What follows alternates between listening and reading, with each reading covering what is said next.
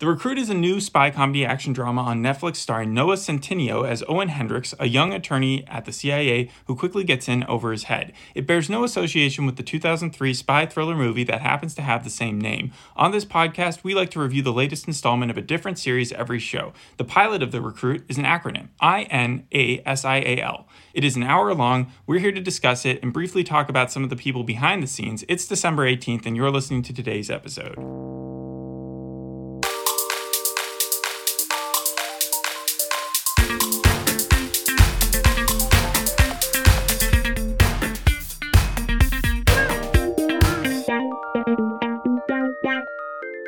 Jack Ryan, Jack Reacher, James Reese. Do you know who James Reese is? Uh, Chris is Pratt's American? character. Oh, okay. Chris no. Pratt's character in the Terminal List. Yeah. Owen Hendricks in the Recruit. Out of those four, who would you choose to entrust your safety of your life to?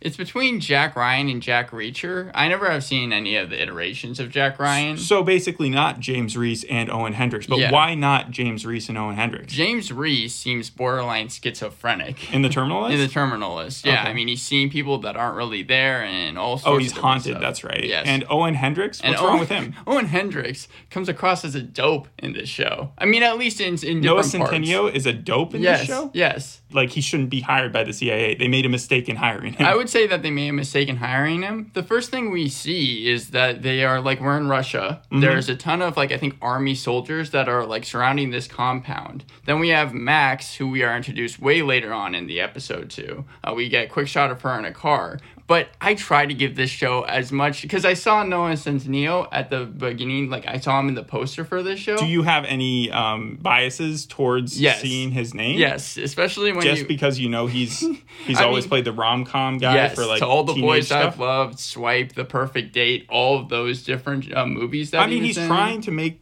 the change into. He was in the Black Adam Yeah, movie. I, I know, but like it's just I can't see him as anything else but just that romantic comedy. Maybe person. not yet. Not but yet. By the end of the show, could you see yourself maybe changing your opinion? Not really. The first thing we see of him, the how we're introduced to him is he's peeing in the snow and singing Taylor Swift. And then once he's done, he looks over and is like, "Oh no, Russian convoys are coming this way!" and tries to get on the radio. And it seems like the soldiers that are there aren't even taking him seriously. Like they're just like kind of shrugging him off. And that's when the intro plays for this thing. So more comedy, less action drama. Because Yeah. I heard that the comedy was actually uh, pulled back a little bit. like it was more of a back. Satire.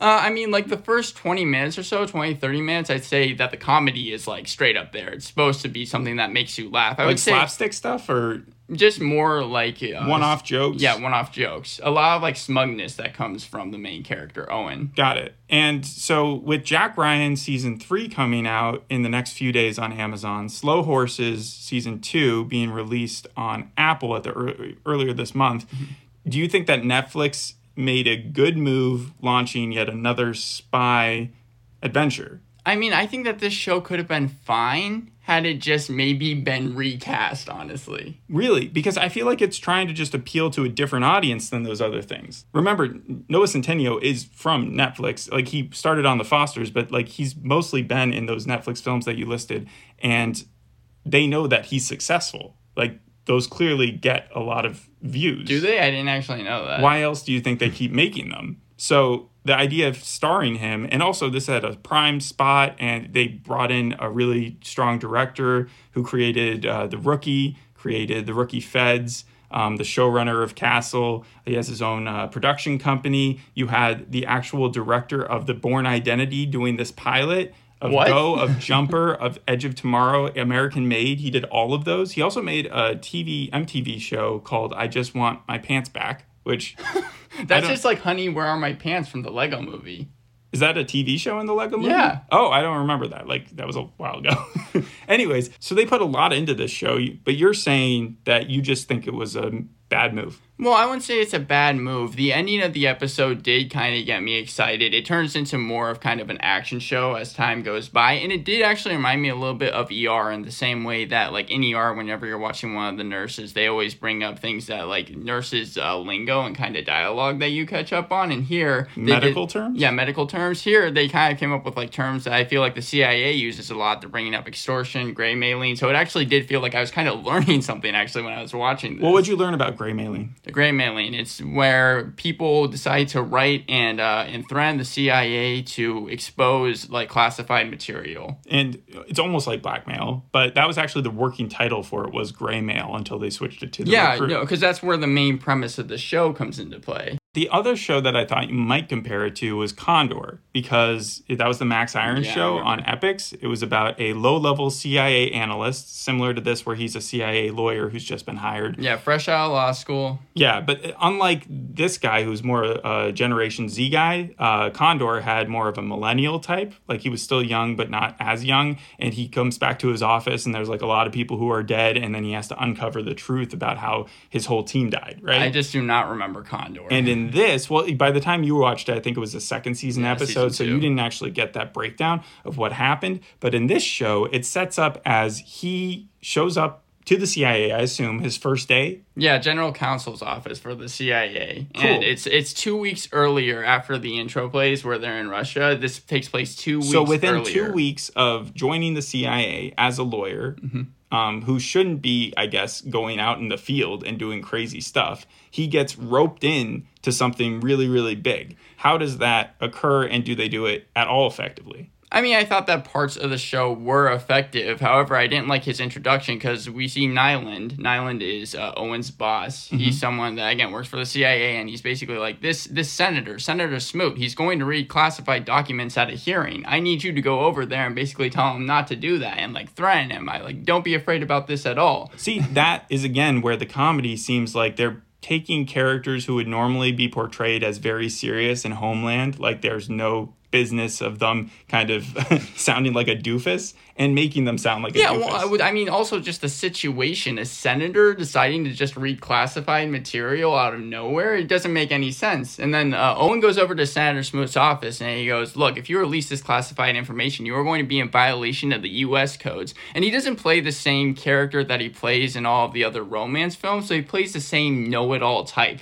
where he kind of like is very smug. He comes out and he basically is like, "And people aren't going to want to elect you if you are someone who ends up going to jail, like all that type of stuff." so there's a confidence there that put you off because Yeah. you were like, he's too young to be portraying himself this way, like Yeah. standing up towards a senator.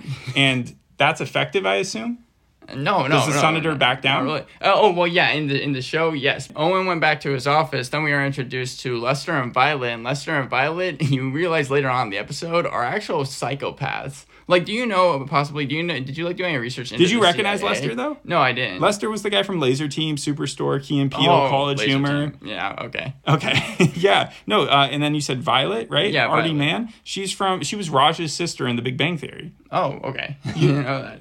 I forgot what her name was. It was something Koothrappali or whatever. Yeah, go ahead. Yeah, so they basically come down with five boxes. It's full of gray mail, and they say, "Look, go through all of these. If there is, uh, if it actually seems like they do have classified information, ninety nine percent of these won't. But if it seems like they do, we're going to be lawyers for them." Why are they burying him with work? Just because he's, He's the new newbie? guy. That's- he's the new guy. So That's there, the it is reason. it is a form of bullying. Yeah, It is hazy. and that's why I was wondering. I was like, in the CIA, does that actually happen? I'm sure it does. Yeah. Yeah.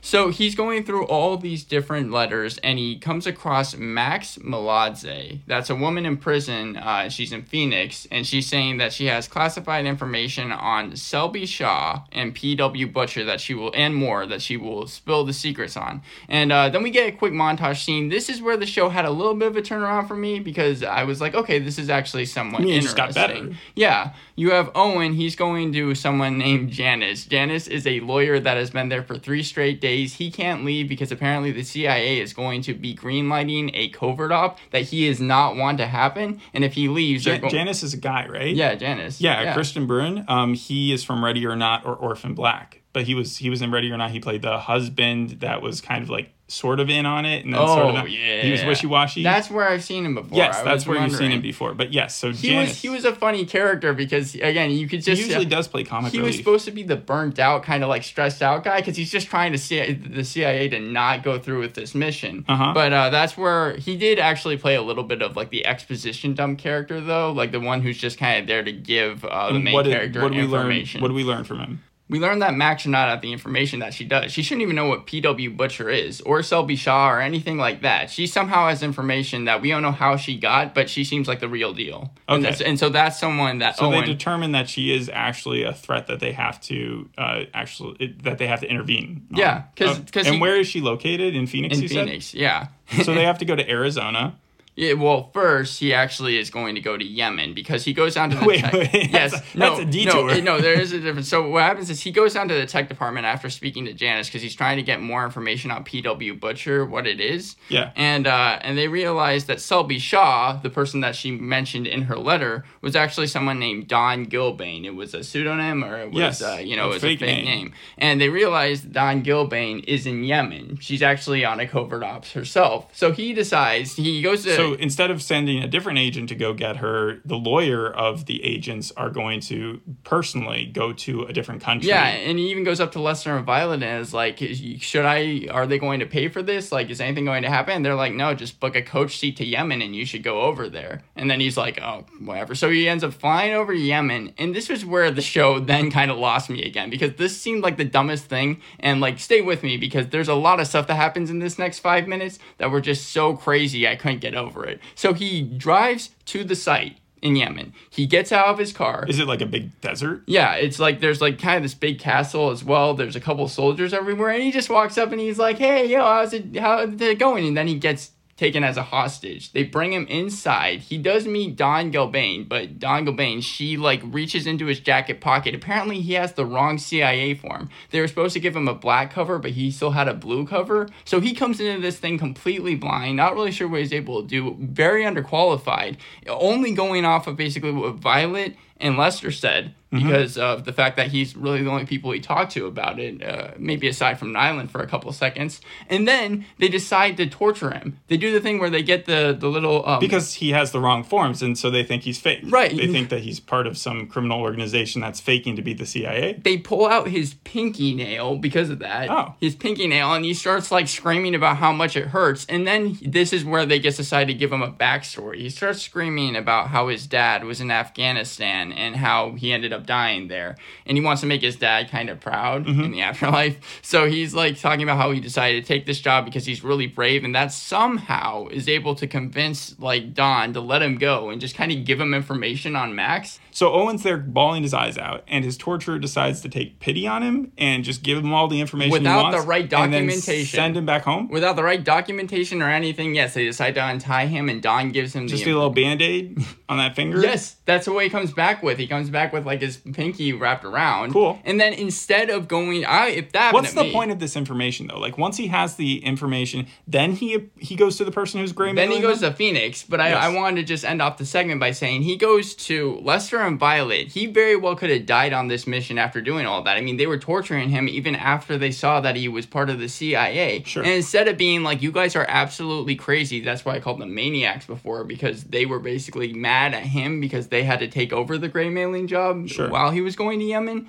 Instead of getting mad at them and being like, you guys could have killed me, he's just like, guys, I understand that I'm the new guy and hazing is going to happen, but something like this happens again and it's going to be a problem. But if you're joining the the CIA, the stakes are higher. So that's what he goes in knowing. You know, I understand that, but the it's characters he volunteered for a job like this, so it's not like characters themselves were almost sending him on a suicide mission. sure. Even when he's meeting with Phoenix, even when he goes to Phoenix later on and he meets with Max for the first time, Max is like, I'm surprised that you were able to get out of Yemen alive. And I was like, I am too. And we also see, you would think that they would make Owen, especially when he was talking to Senator Smoot and being such a know it all, you think that they would make him smart. But he's actually not really smart when he's speaking to Max. in Well, this I feel like there's so many, uh, so many shows and movies that make the character uh, off, you know. And here they're trying to like sort of make it more credible. But they are speaking to Max. Max is a mastermind, and I get it. But they try to make it like a chess scene. However, Owen lets out the fact that he barely has any information on Max. That he gives her, her his real name, so she's able to do research on it, even though she's in jail.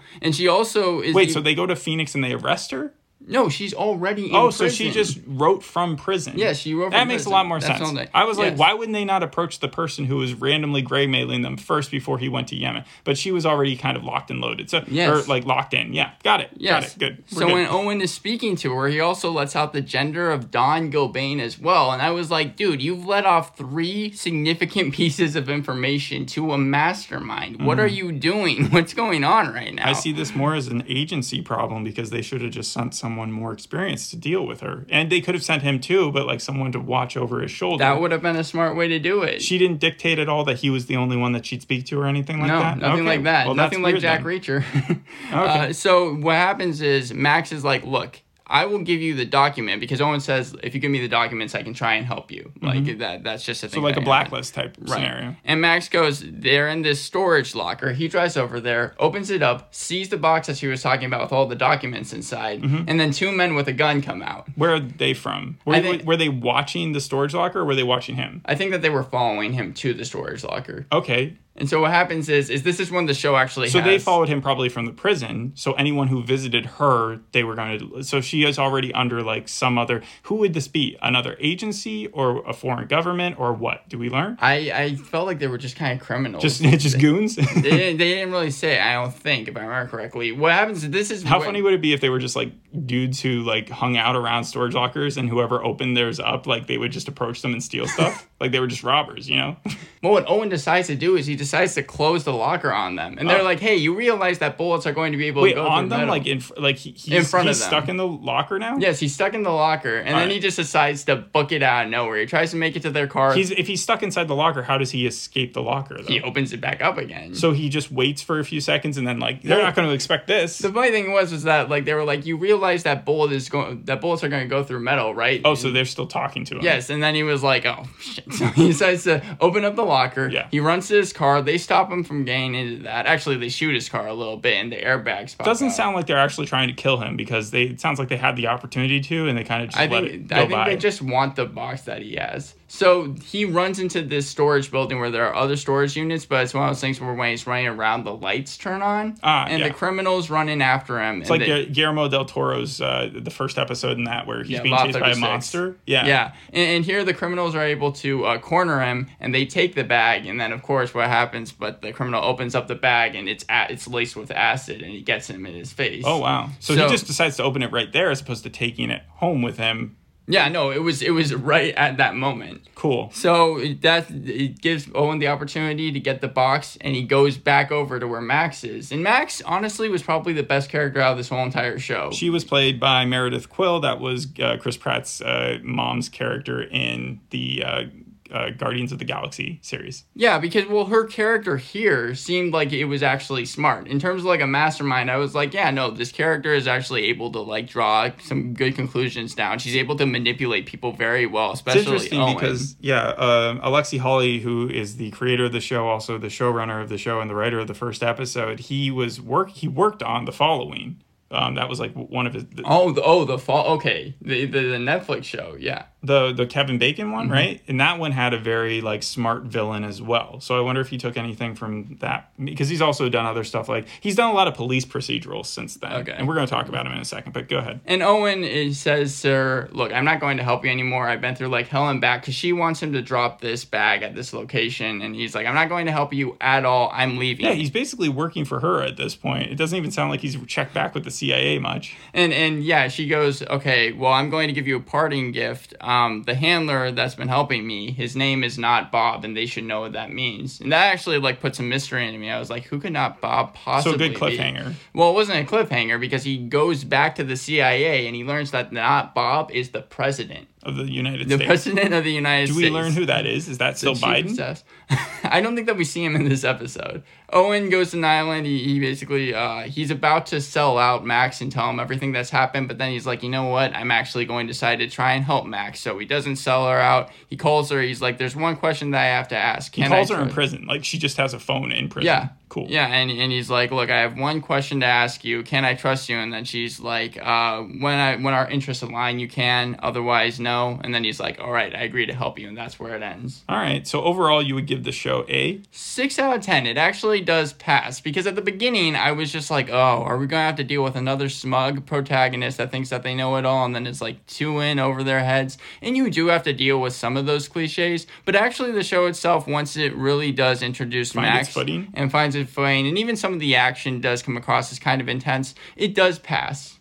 Cool. I mean, the, it's gotten mixed reviews so far. The Hollywood Reporter called it a Netflix filler. AV Club said cheap thrills, but Collider called it clever and credited the cast. Decider was very positive on it, said that Noah Centineo carried the show, and IGN was said it was a little overly complicated. So you got the good and the bad. Com- complicated, I would say. Yeah, it's a little convoluted. Yeah. Um, but anything else about the plot you want to go into? Otherwise, I have three people that I want to kind of just jump. No, go ahead. So we've got the face of the show, Noah Centineo, who we've already talked about. You have creator Alexi Hawley, and then the inspiration for the show, Adam Ciralsky, who is it, he he's not even mentioned in most uh, articles that I read, but he's actually got a huge story. Like his career alone is incredible. So Alexi Hawley, actually the twin brother of Noah Hawley, Legion, Fargo. That's crazy, isn't Yeah. it? Like that they both went into screenwriting. He started as a musician in New York City and kind of like Taylor Sheridan worked his way into screenwriting. But for the last like two decades, he's been on a lot of police procedurals.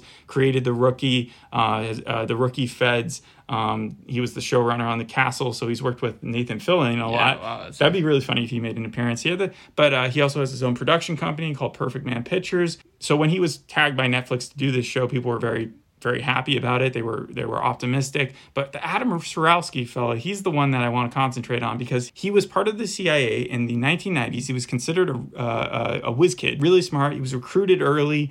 But then he had to sue them for discrimination and wrongful firing when it came out that the top dogs in the uh, CIA had, among saying some borderline anti Semitic things about him, faked the results of a polygraph that he took, forced him to take two polygraphs, but fake the results of one of them in order to get him kicked out of there. They reported on this in on 60 Minutes in 2000, and what does he end up doing besides suing the uh, agency is that he became a journalist and joined 60 Minutes, got nominated for a bunch of Emmys like right off the bat, won a Peabody, and then he went on to NBC where he won three more Emmys, or what I think he was nominated at first. Now he actually won the Emmys in this one. Three Emmys he won for coverage there, and then he became the editor of Vanity Fair, one of them, and uh, he started his own production company, P3 Media, which adapts his past reporting and his own life experiences in the CIA and makes TV and movies and stuff. That's crazy. Yeah, it's crazy. This guy's career is is stacked, and he seems like he's very, very busy all the time. But the fact that he's connected to this show, I feel like it's more of a selling point that they're not really using to to promote it.